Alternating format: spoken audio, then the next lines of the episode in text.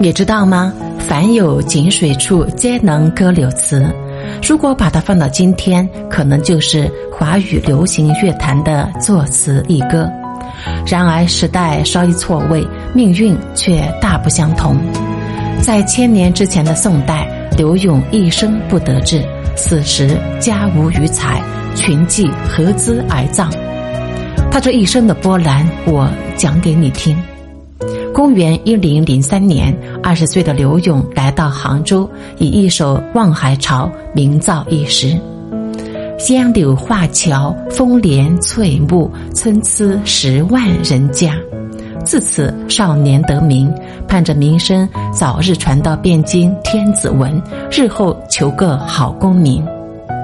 一零零八年，刘勇踌躇满志入京，却出事落榜。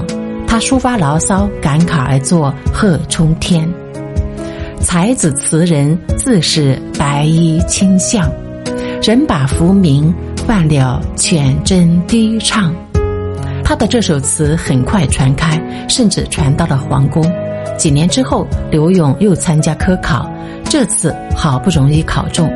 就在宋仁宗林轩放榜时，想起柳三变的那句“人把浮名换了浅斟低唱”，就把他的名字划掉了，说道：“且去浅斟低唱，何要浮名？”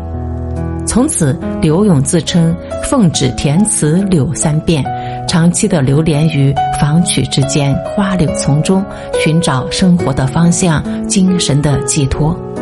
写了很多动人的词作，传唱于大江南北。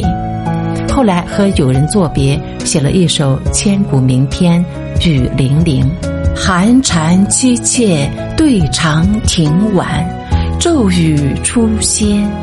都门帐饮无绪，留恋处，兰舟催发。执手相看泪眼，竟无语凝噎。